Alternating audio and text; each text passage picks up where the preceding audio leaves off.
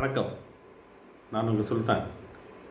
இருபத்தி ஒம்பது நாள் சவாலில் இன்னைக்கு ஒன்பதாவது நாள்.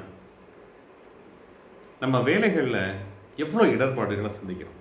ஒரு வேலையாவது முழு கவனத்தோடு செய்ய முடியுதா?